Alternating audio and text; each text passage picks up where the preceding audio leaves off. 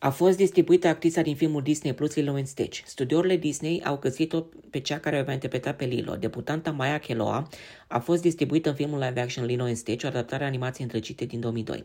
Dean Fleischer Camp, regizorul din spatele produsei laureate la premiile Oscar la categoria cea mai bună animație, Marcel the Shell with Shoes On, se va ocupa de cârma poveștii care va reprezenta o lansare de buget mare pe platforma de streaming Disney+. Disney nu a oferit comentarii. Povestea hawaiană explorează legătura dintre o fetiță singuratică pe nume Lilo, care se împrietenește cu cățelul extraterestru Stitch. Creat inițial pentru a fi o forță de distrugere în masă, Stitch îți petrece timpul alături de Lilo în aventurile lor de schivare din calea extraterestrilor și asistenților sociali, cei doi dezvoltând o legătură de familie care îi ajută să scape din multe buclucuri.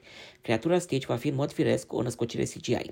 Actorul Zach Galifa- Galifianakis, al cărui palmares include filme precum Wrinkle in Time, The Hangover, Due Date, iar începând din 2010 cariera acestuia îndreptând către televiziune, apărând în proiecte precum The Baskets de la FX, s-a alăturat distribuției în luna februarie.